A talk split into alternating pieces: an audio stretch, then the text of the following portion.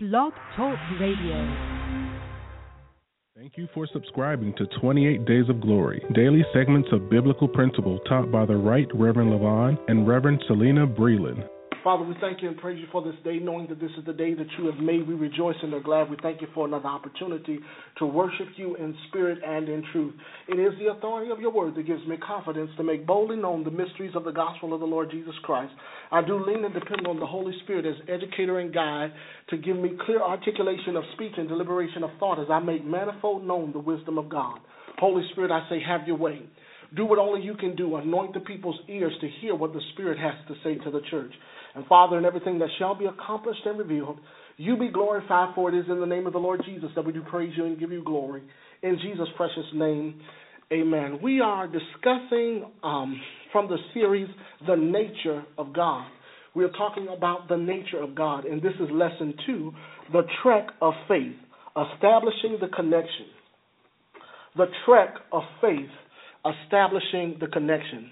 In the last lesson, we talked about transforming our perspective, and we engage into a scripture found in Ephesians chapter 2 that's, that declares itself to say, Therefore, remember, the form, uh, remember that formerly you were Gentiles by birth and called uncircumcised by those who called themselves the circumcision, which was done in the body by human hands. Remember that at that time you were separate from Christ, excluded from the citizenship of Israel, and foreigners of the covenant of promise, without hope and without God in the world. But now, in Christ Jesus, you who were once were away have been brought near by the blood of Christ. For he himself is our peace, who has made the two groups one and has destroyed the barrier of the dividing wall of hostility by setting aside in the flesh the law with its commandments and regulations. He purpose, his purpose was to create in himself a new humanity out of two, thus making peace, and in him one body to reconcile both them to God through the cross, by which he put to death their hostility. He came and preached peace to you. And you who were afar away, and the peace to those who were near. For through him we both have access to the Father by one Spirit.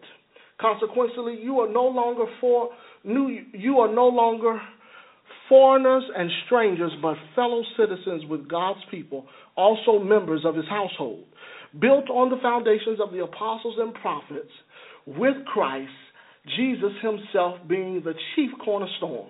In him, the whole building is joined together and rises to become a holy temple in the Lord. And in him, you, um, you too are being built together to become a dwelling in which God lives by his Spirit. And today we're going to amplify that concept we we said that there are three key um, um, uh, elements to this revelation. Number one being salvation. Number two being redemption. And number three being reconciliation. Salvation in verses 11 through 13. Now, today I want to give you a definition of salvation. Salvation is a work of recovery and restoration of personal liberty and eternal security. I want to say that again. It is a work of recovery and restoration of personal liberty and security. I want to give you a definition for redemption. Redemption is a work that regenerates us back to right standing with God through the sacrificial work of the cross and resurrection. And then I want to give you a word, I want to read that again that redemption is a work that regenerates us back to right standing with God through the sacrificial work of the cross and resurrection. That's very important for today's lesson. And then also reconciliation, which will really amplify in the nature of God um, in the third lesson, which we deal with it being a work of renewal of the heart to the fruits of the Holy Spirit that expresses His love one to another in character, in conduct, and commitment. So, in reconciliation, it is a work of renewal of the heart to the fruits of the Holy Spirit that expresses his love one to another in character, in conduct, and commitment. And I want you to write down as a reference, which we're not going to go to today, Deuteronomy chapter 10, verses 12 through 35. So the three points of last week's lesson, or last week's lesson, was to evaluate our state of faith. Because without faith it is impossible to please God. Anyone that comes to God must believe that he is a rewarder of them that diligently seek him. So we have to examine ourselves. In uh, First, Second Corinthians thirteen five, it says, "Examine yourselves whether ye be in the faith. Prove your own selves. Know that ye your own bodies, how that Jesus Christ is in you, except you be reprobates." Then we also talked about establishing an open heart to transform through reflecting on the Word of God through reflecting on the Word of God. Anybody who looks on the Word of God is blessed in all of his doing.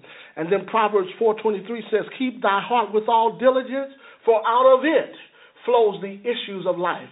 And in us establishing the nature of God, to we are we are in, encouraging one another to to do several things. Uh, and this lesson is set to do several things.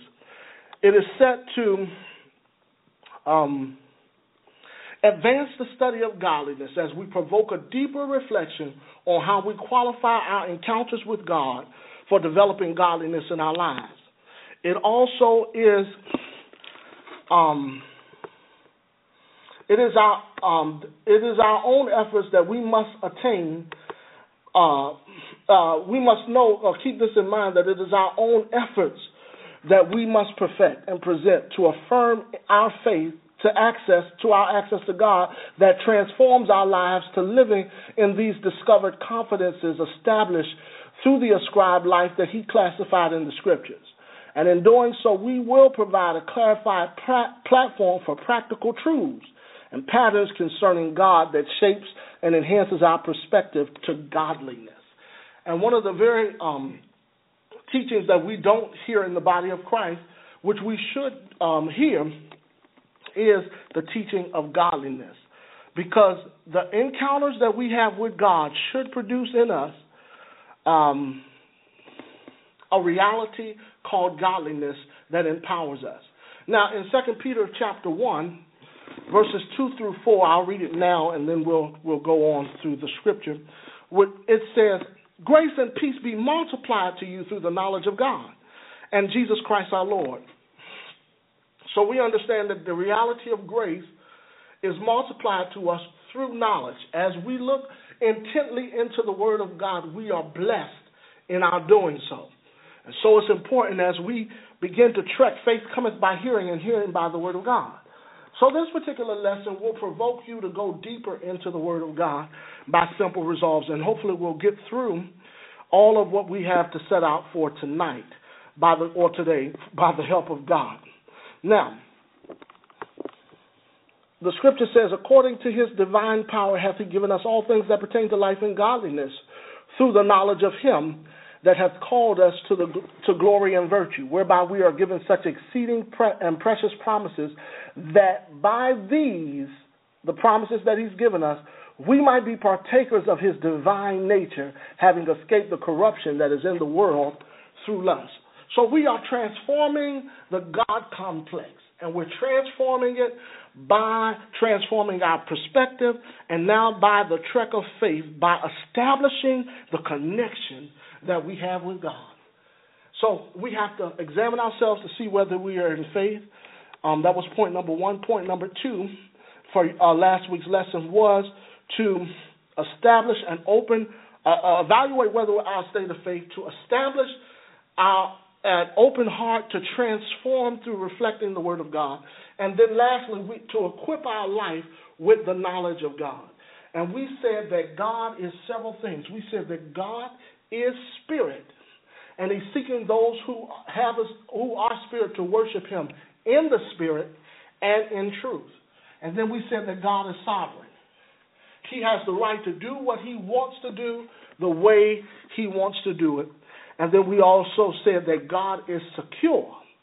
And it's, it's, it is His security that keeps us from being consumed in our own lust. Thanks be to God. So, in establishing a connection, we know that without faith, it is impossible to please God. And you can reference Hebrews chapter 11, verses 1 through 6. And in that, we know that faith is the force that connects us to God. So we got to walk it out. Trekking means to explore it. So there are things that happen when faith is set and established in our life. Number one, we encounter God. We encounter God. We encounter His ways. We encounter His wisdom, and we encounter His wonders. We encounter God, who God really is through His ways, His wisdoms, and His wonders. And then we also experience the supernatural through His Spirit. Experience the supernatural through His Spirit. We, we begin to learn uh, uh, how He exists. And that's what the nature of God is set to do. If we are confident in how God exists, then we will be confident in how we exist. For our lives is hid with Christ in God. And if our lives are hid, hid with Christ, hid with Christ in God, I no longer live by myself, but the faith of the Son of God. And without faith, it is impossible to please God. So we, in, in, in establishing faith, we know that if we approach God, we will have that key word that we talked about last week, access. And that access to God will be revealed in his salvation, his salvific work, salvation, his redemption, and then his res- reconciliation. Now, tonight let's go a little deeper because, thirdly, in the things that faith will establish in our life is an evolution process, an evolution to godliness. And evolution is a coined phrase that is used to restore or to create life out of the lifeless. And that's what he did. He created life out of the lifeless. Let's look at an illustration in Exodus chapter 3. For in Exodus chapter 3, we see the first leader of the children of promise, the children of Israel, begin to encounter God and to begin to be provoked, first to have an experience with God, then to have experienced His Spirit, which is the core of His character. The Spirit of God is the intelligence of God. It is the uh, is it is the essence that we immerse ourselves in God. It is intimacy at its deepest core with God. And so when we when we talk about experiencing God, then we evolve into what God wants us to be by his spirit. What God did when he created the earth, which was without form or void, was release his spirit. So the encounter that the earth had with God was first the experience of his spirit. And as a result, evolution took place and light consumed the earth and caused living to occur. So we see in this example of Moses in Exodus chapter 3 that the encounter with God will provoke an experience with the Spirit that causes you to evolve. It is this, it is this miraculous encounter with the Spirit of God, burning a bush without it being demolished, that gets Moses to recognize that the God of Abraham, hallelujah, the God of Jacob, the God of Isaiah was with him, was for him, and was in him. And so here we see now Moses kept the flock of Jethro, his father in law, the priest of the Midian, and he was led in the flock to the backside of the desert and came to the mountain of God, even to Horeb and the angel of the Lord appeared unto him in a flame of fire out of the midst of the bush. And he looked and he beheld the, bur- the bush burning with fire, and the bush was not consumed. And Moses said, I will now turn aside and see this great sight. He had an experience with the supernatural why the bush burned. And when the Lord saw that he had turned and set aside to see, mm, when he had taken the time to see this great sight, the, God called unto him out of the midst of the bush and said, Moses, Moses. And he said, Here am I. And he said, Draw not nigh hither, put off thy shoes from off thy feet, for the place whereon thou standest is holy ground, my God from Zion. Well, moreover, he said, I am the God of thy father, the God of Abraham, the God of Isaac, and the God of Jacob. And Moses hid his face, and for he was afraid to look upon God. And the Lord said, I have surely seen the affliction of my people, which is in which are in Egypt, and I have heard their cry by reasons of their taskmasters. For I know their sorrows, and I am come down to deliver them out of the hands of the Egyptians, and to bring them up out of the land unto a good land, and a large unto the land flowing with milk and honey, and unto a place of the Canaanites, and the Hittites, and the Amorites, and the Perizzites, and the Hivites, and the Jebusites. Now therefore, behold, the cry of the children of, the, of Israel is come unto me, and I have also seen the oppression wherein the Egyptians oppressed them. Come now therefore, and I will send thee unto Pharaoh, and if thou mayest bring forth my people out of the children of Israel, uh, out, out uh, my people, the children out of Egypt. And Moses said unto God, Who am I that I should go unto Pharaoh? And and should bring forth the children of Israel. And he said, Certainly I will be with thee. And this shall be a token unto thee that I have sent thee. When thou is, hast brought the people forth out of Egypt, ye shall serve God upon this mountain. Let's stop right there. As we provoke God with our faith, it connects us to encounter God so that we can experience His Spirit, so we can evolve to godliness. And that's the illustration of this text. God is calling us out and equipping us, and He is establishing us as long as we have an open heart to, to be existing in the knowledge that evolves us into His godliness. And that's what we must endeavor to do when we explore the nature of God. One of the uh, points that we made last uh, lesson was that we must be real about the state of things.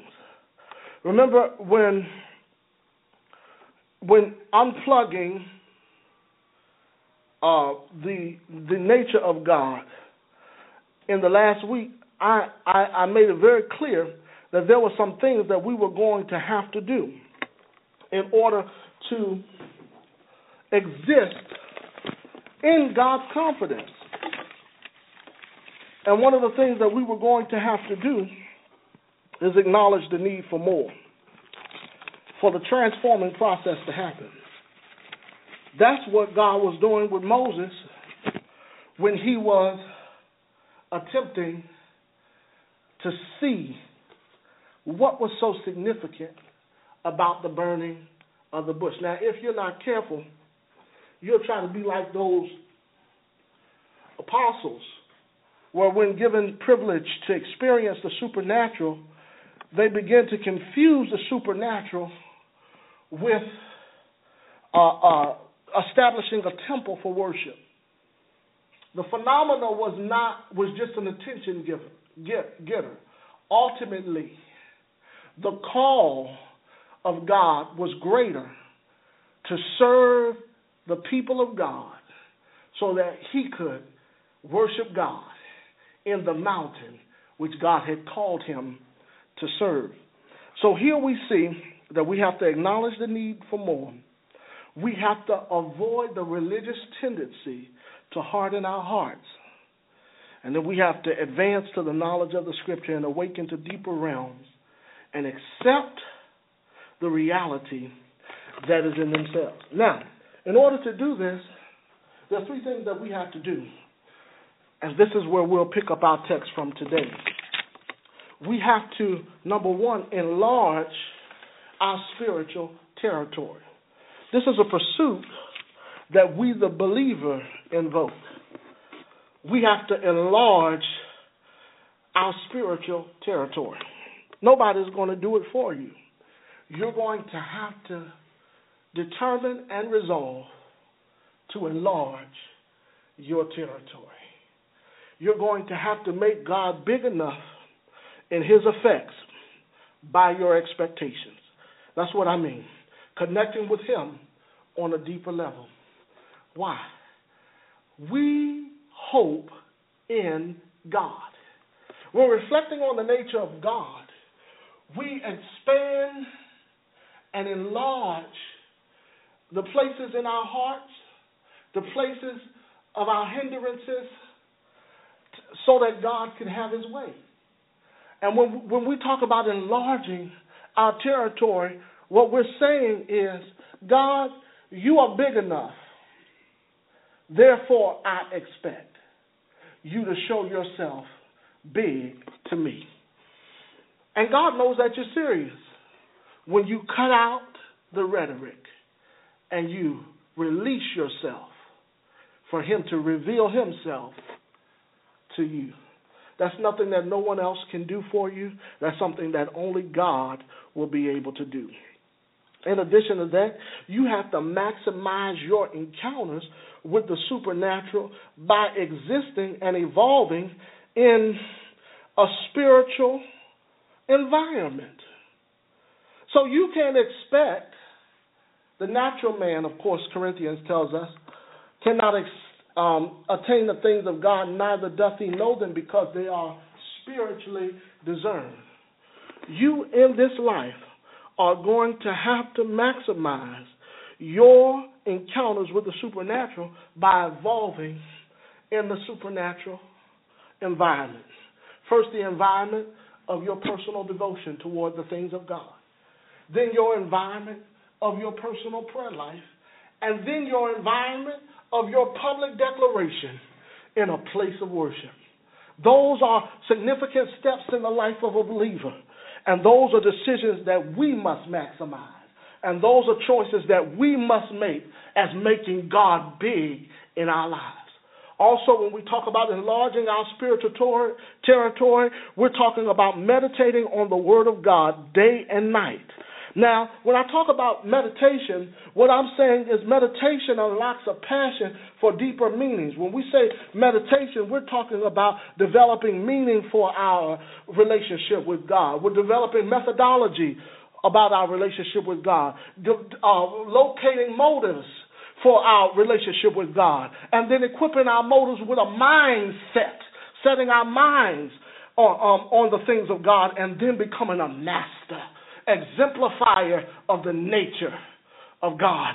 So when I talk about meditation, I'm talking about a life um, um, that is set to evaluate our life experience and, and eliminate low points, and then also encourage ourselves in the Lord.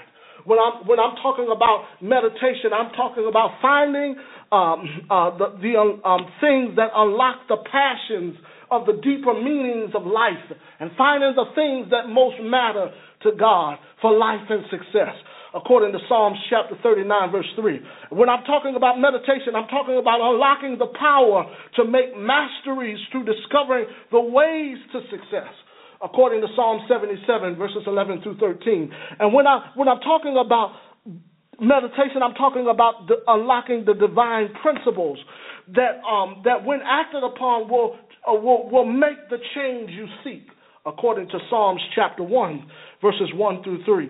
So there we see when we meditate a, a, a passion for the things of God, a power to exist in the presence of God, and then principles to govern ourselves according to, to the precepts of God.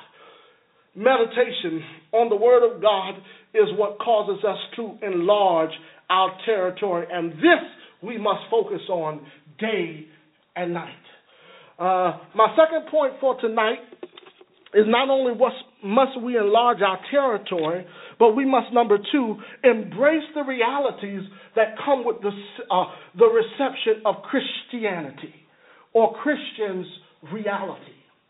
To live is Christ, and to die is gain. The old saints would say, Lord, teach me how to die.